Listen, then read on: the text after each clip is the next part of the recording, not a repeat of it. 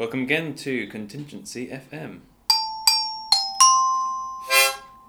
Uh, today I'm your host, uh, and uh, we have joining us uh, Dr. Matt Badger Ratcliffe. Hi, Philip. Thank you very much for having me. Long term listener, first time caller. Excellent. And Jossie Wombat Amer. Hello, Philip. It's a pleasure to be here with you. Gosh, you have a good radio voice. right. Um, this, uh, that's not an exclusionary statement, Matt, I promise. It's alright. I'm just going to cry myself to sleep tonight. Because I'm a posh southerner. Well, I feel like you definitely put your BBC voice on today. Right, uh, the this episode we're going to be talking about uh, mistakes and uh, that we've made and what we've learned from them. Uh, so before we start, we're going to start off with a bit of a, a get to know you fact about yourself. So, uh, Jossie, uh, can you tell us a bit about yourself? Uh, yeah, so my only interesting fact is that last year I got a train from London to Hong Kong. That is quite impressive. It Uh, took a while. Was it just one train? It was several trains. Several trains. Uh, there you go. I didn't know, know you could do that. no, me neither. Uh, what's your fact, Matt? So, I am a two time British champion at martial arts. That is very impressive. Thank you very Um, much. What about uh, you, Philip? What's your Well, interesting that's my fact? interesting fact. I didn't think of one before, so I'm going to edit this bit out while I think. I think you should leave it in. Yeah. Maybe I should leave it in. The savvy listener will note that at this point I chose to leave this in. Uh, my interesting fact is that I once got to the national finals in a school debate. No, a, a general knowledge quiz team at school. Very impressive. Um, but I was definitely not an asset to the team. I didn't know anything. Got one question right in the entire experience. Right, so so, talking about mistakes. Um, so what we're going to do is going to outline some of the mistakes that we've made, uh, and then we're going to have a bit of a chat about it. So, uh, who wants to start first?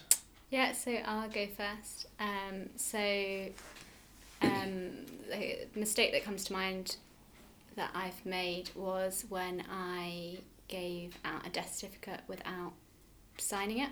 Um, so obviously, the patient's son took it to the registrar's office and it got rejected. He had to come back and get it signed to take it again. Um, he we'd had a difficult relationship with the son the whole time his dad had been on the ward. Um, so um, we weren't really starting off with it from a good point anyway. Mm, yeah, Um, so it caused a lot of unnecessary upset. mm, I can imagine you. Um, and what stage were you at that point? So that was my last F2 job. So I was um, the F2 on the palliative care ward. Okay.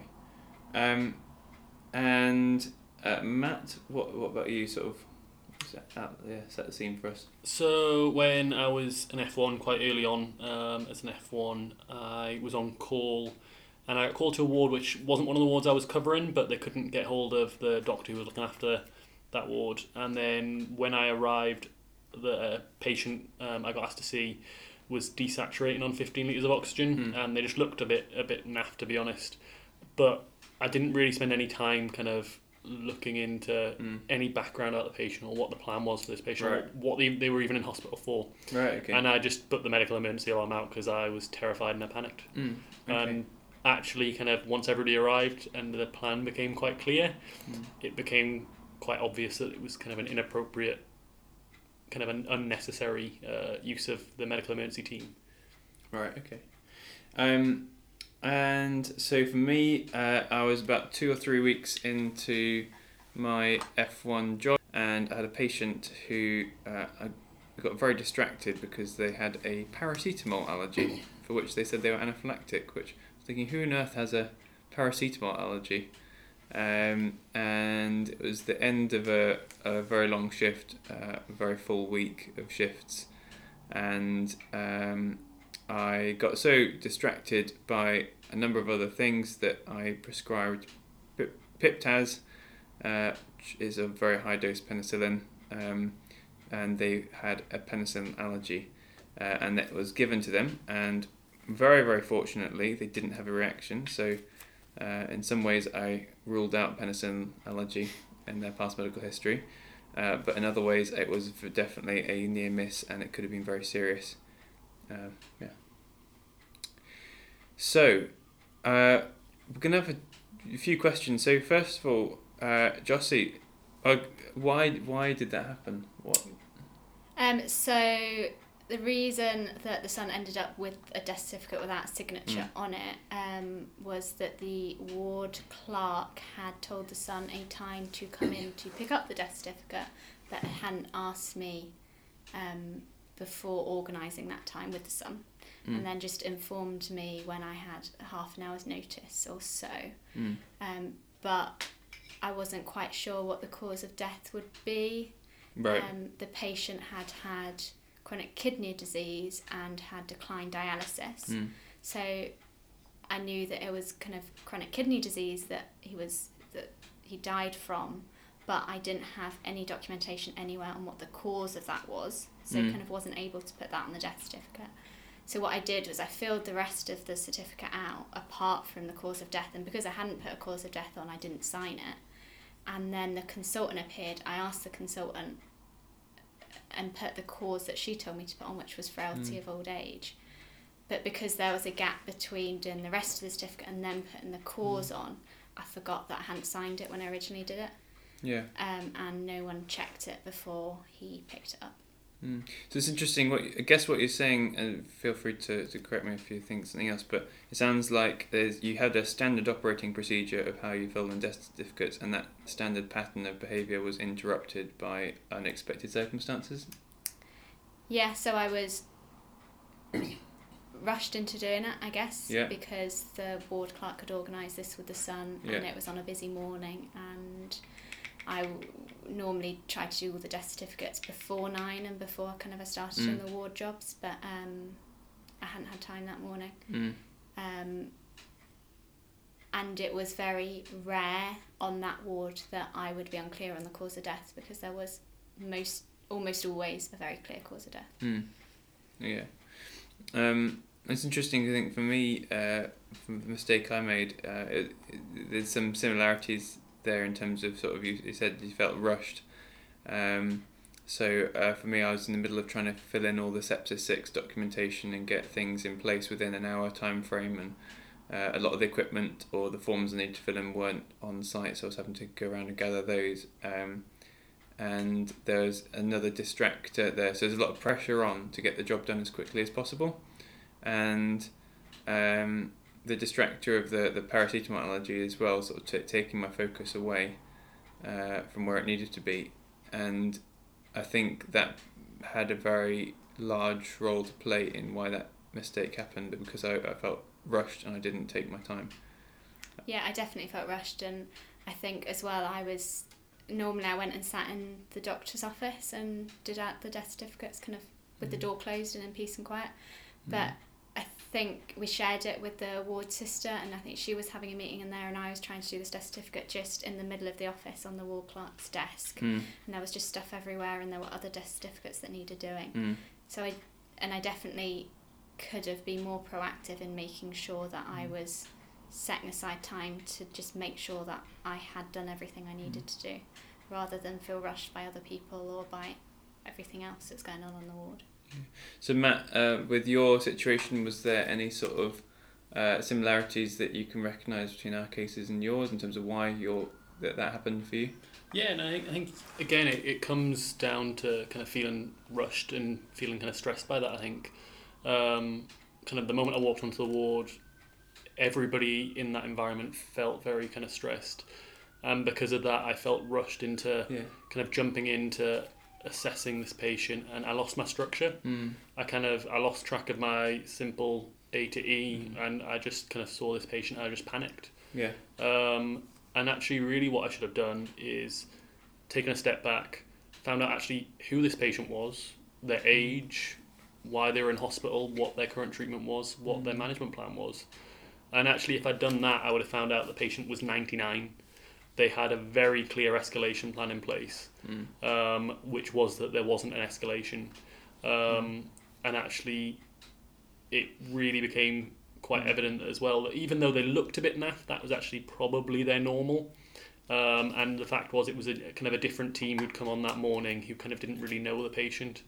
Mm. And um, when the team came out, uh, thankfully the reg who was on call actually that was his base ward, so he kind of knew the patient Mm. um, quite well, and everyone kind of arrived. And it was kind of a bit of a anticlimax moment where they're all like, "Oh, well, what what what are we doing here? It's a 99 year old. We're not going to be kind of doing anything." There's kind of a DNA CPR. There's Mm. a kind of an escalation plan in place, and the reg was brilliant in that they just took control and just kind of Mm. sent everybody else away, and then spent some time with me, kind of talking through a plan and kind of making a plan for that patient. Mm. Um, and yeah, I think that was one of the main things. It was kind of just. I think on whenever you're on call, you're always going to feel stressed, but it's about not allowing yourself to be rushed and just taking the time to properly assess a patient. Um, I think my experience was also clouded a little bit by an on-call shift I'd done a week previously, where I'd seen a patient with a similar presentation who was a lot younger but was peri-arrest at the Yeah. time, Right. Um, and they deteriorated very, very quickly. Right. Okay. And I think because of that, I kind of jumped to the assumption that because this patient was desaturating on 15 litres, that they must be going in exactly the same direction. Yeah. So, yeah. Okay. Um, and just on the back of that, Matt, uh, what did so you talked about sort of the reg came and sat down with you. So what what did you do to uh, to fix that situation? To be honest, I, I, I kind of just apologised the moment I kind of realised it was completely unnecessary. But I think, and I think this will apply for, for all of you guys as well, in that actually as an F1, everybody would prefer that we overreacted than underreacted. Mm. So Yeah. the reg in this case was absolutely brilliant. They said, "Uh, "There's nothing to apologise for. Mm. This is what we're here for." Mm. And I think, yes, everybody got pulled away from their areas to come to this event, but because it wasn't anything serious, everybody was able to get back on their way Mm. very quickly. And really, the key thing is that actually the safest thing to do when I, I wasn't sure, I was scared, and I was worried about the patient, was to actually just say, "Yeah, I need some help." Yeah. And I think the key thing to take away is that there's always going to be help available to you, Mm. no matter the time, day, or presentation of what you're facing. Yeah. There'll always be somebody there. And from people who will kind of be out on the wards, be your SHOs, we'd much rather that we got those calls Yeah. as opposed to you struggling and thinking that you're left on your own yeah. and that you're really worried about a patient and don't know what to do. So what what you're saying then is that if if uh, ever that um, you're in doubt, that it, you always have a, a low threshold to ask for help. Absolutely. Yeah. Always have a low threshold to ask for help. And you are, you're asking for help because you're um, feel like you're kind of you know acting above your competence. You're overwhelmed, Yeah. and if you're overwhelmed because you're stressed, and because this is all new, then you're still overwhelmed and you still need help. Yeah. Yeah, No matter what the clinical picture is. Yeah. definitely, yeah. Absolutely, that's a really good point. Um, so, uh, how about you, Jossie, in your case? So how did I This f- gentleman, how did. I kind of fix my mistake? I well I signed the death certificate when he brought Yeah. it back in. So yeah, Um, as I said before, we had a really tricky um, relationship with, Mhm. with the patient's son in the first instance. Um, he didn't really like to believe that I was a doctor because I was looked young and I was a girl, Hmm. um, and he hadn't really seen much of the consultant, which he was very unhappy about. Hmm. Um, so he brought it in and dropped it off with the nurse, so I didn't see him in that kind of first interaction. Um, but I signed the certificate, and Mm. when he came back to pick it up, I just apologised. That was all I could do. right, Ex- explained that it was, he was saying that perhaps it had been done on purpose, so explained to the best of my ability that it was just an oversight and that I was really sorry. yeah. Um, So putting things right and apologising yeah. uh, promptly, yeah, and and sometimes I think it's interesting. Like uh, your story echoes a number of interactions. I feel like I, I can think of off the top of my head of uh, families who, for whatever reason, they they take a dislike to you or they take a dislike to your team, and that actually sometimes you can't fix that situation. Is that a fair comment? Yeah, so I apologised as much as I could. He and I didn't really feel like I could apologise anymore because I Mm. and I, I felt really awful and I tried to kind of convey that to him, but he, he didn't really seem to be taking any of it on Mm. board or listening. Yeah. Um, so the ward sister phoned the consultant, Mm. um, and the consultant came and apologised to him, and that made a big difference because I think he then felt like he'd been listened to Yeah. properly because he'd been listened to by the consultant. Yeah. And it's unfortunate that some people clearly have that approach and might not take you seriously, but uh, I don't take. I think it sounds like you've, you've managed not to take it too personally, and Well, it wasn't personal at all. Yeah. He he wanted the consultant to apologise to him because that was the only apology that was valid, I guess, to him, Mm. and that's okay. He's just lost his dad, and emotions are running high, Mm. and no matter how someone is behaving, you still have a duty of care to them. yeah, absolutely. Um, I think that's a, a key thing to remember that when we interact with patients, when we interact with their families, it's usually at a point that's really stressful for them. Mm. And I think just because, you know, really what they're saying may not be fair to you doesn't mean their feelings are invalid. Yeah, Um, you've got to remember, like obviously in this case, this uh, this uh, relative had just lost their dad. mm. I think often, you know, I can think of several cases in A and E where you've got families who are reacting badly to wait times and things like that. Mm. But actually, it's just because they're a bit scared, and it's Mm. just because they're stressed and they're upset. yeah. And I think it's really important that we maintain our professionalism throughout all of that. Yeah.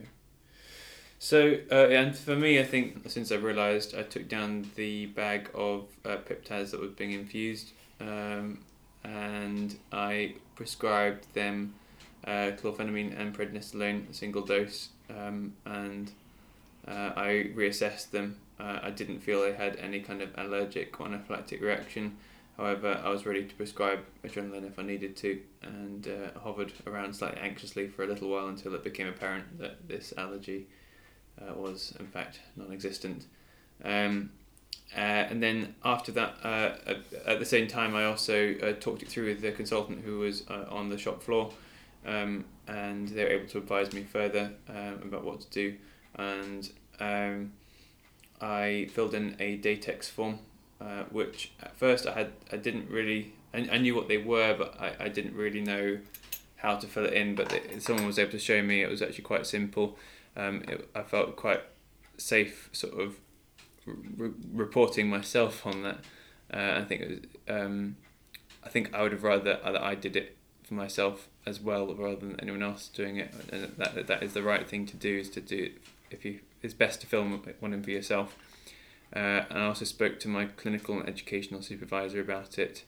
I let them know by uh, email uh, and had a meeting with them to discuss that. Um, and I uh, used the opportunity to reflect on why that happened. And in the future, then I developed a teaching session for, and some of you who are doing P4P at South Tyneside will recognise this story. Um, to use that to sort of hopefully mean that uh, other people won't make the same mistake or, or might think twice uh, before prescribing Piptaz or a penicillin about whether uh, the person might be allergic to it. So hopefully less people make mistakes. And um, obviously I felt bad initially and uh, wondered whether this meant I wasn't a good doctor or whether I couldn't do my job. Or um, there's a, a number of uh, useful things online which I've seen sort of experienced doctors talk about their mistakes. I realise actually everyone everyone makes mistakes and uh, it's important that we learn from them rather than beating ourselves up over them. Absolutely. Yeah. So, uh, has it? Last question: Has it changed anything you've done in the future? Um, I think yes. Um, I think it kind of taught me a lesson in terms of the fact that I needed to be calm and need to stick to my structure. But at the same time, I think the reassurance I got from the registrar kind of just let me know that it's absolutely fine the moment you feel overwhelmed to actually just ask for help. Um, so I think in some ways, if I was in the same situation and I felt that panic and I wasn't able to calm myself down, I'd probably still do exactly the same thing. I think Mm. that's probably the safest thing to do because the moment your anxiety, your stress starts to overtake your assessment, then it's probably not going to be a fair or accurate assessment for your patient, and therefore it's probably best to get some help alongside you. Mm, mm, mm. How about you, Joss? What's your take home? Um, so I think making sure that um, I think things through, so take things one thing at a time. I think a lot of the problem was that I was trying to do five things at once, and this death certificate was one of those five things. And actually, it would have been better if I just focused on each one in turn and found somewhere quiet to sit down and work through it all in one go. Yeah. Um, that would be my Um, and for me, uh, apart from the obvious one about double checking everyone with a penicillin allergy or before prescribing a medication to double check their allergies. I think uh, the main takeaway for me is actually recognizing the impact of stress, of long shifts, and um, of uh, external sort of time pressures on how I work. And so when I recognize those things, uh, those are the times I sit down and I double check, triple check my lists. Um, I'll often, if I recognize that I'm having under pressure, I will make a new list at that point, uh, reassessing everything that I need to do in the order it needs to be done, and take some time out at that point to consider if there's anything I've, I've missed or not thought about, um, and that and then following that list uh, as, as a as a prioritization list. So before we wrap up, we've got uh, some uh, little jokes we want to share with you. Uh, so who wants to go first? So I'll go first. So what's the best thing about Switzerland? What is the best thing about Switzerland? I don't know, but the flag is a big plus. Excellent. Uh, Matt? Yeah. Um, what's the difference between a well dressed man on a bike and a poorly dressed man on a unicycle? Uh, I don't know. What? A tyre. Oh, hey, um, let's late. Thank you very much. Timing on that one was uh, perfect, I think. Um, you don't need a parachute to go skydiving. You need a parachute to go skydiving twice. But There we go. right. Um, so, uh, I guess to wrap up, uh, you will make mistakes. Um, it's it, it might be very minor. They might be more major. Um, and have more serious consequences. Um, but don't be afraid of this. We all have made mistakes. Uh, there's multiple mistakes we haven't told you about uh, right now, just 'cause we don't have time. Um, but don't be afraid of these. Don't be ashamed. Um, it's important to talk about it uh, with uh, those who are supporting you, a clinical supervisor, educational supervisor, to reflect and learn from them. Um, but uh, it, yeah, The only way to not make a mistake is to not come to work ever. yeah, that's a really good point. Yeah. Any closing words of wisdom, Matt? no. You're all wonderful. Yes. Well, you have been listening to what's it called? Ra- Contingency FM. Join us again next time.